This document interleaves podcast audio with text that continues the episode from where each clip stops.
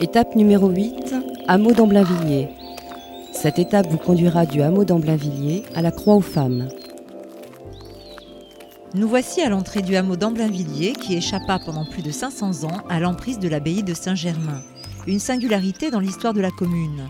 Nous y trouverons le dernier lavoir public de la ville, la propriété Steiner, gentilhommière de style normand du XIXe siècle, et la propriété des Praises, dont les pittoresques bâtiments extérieurs et la clôture masquent le château.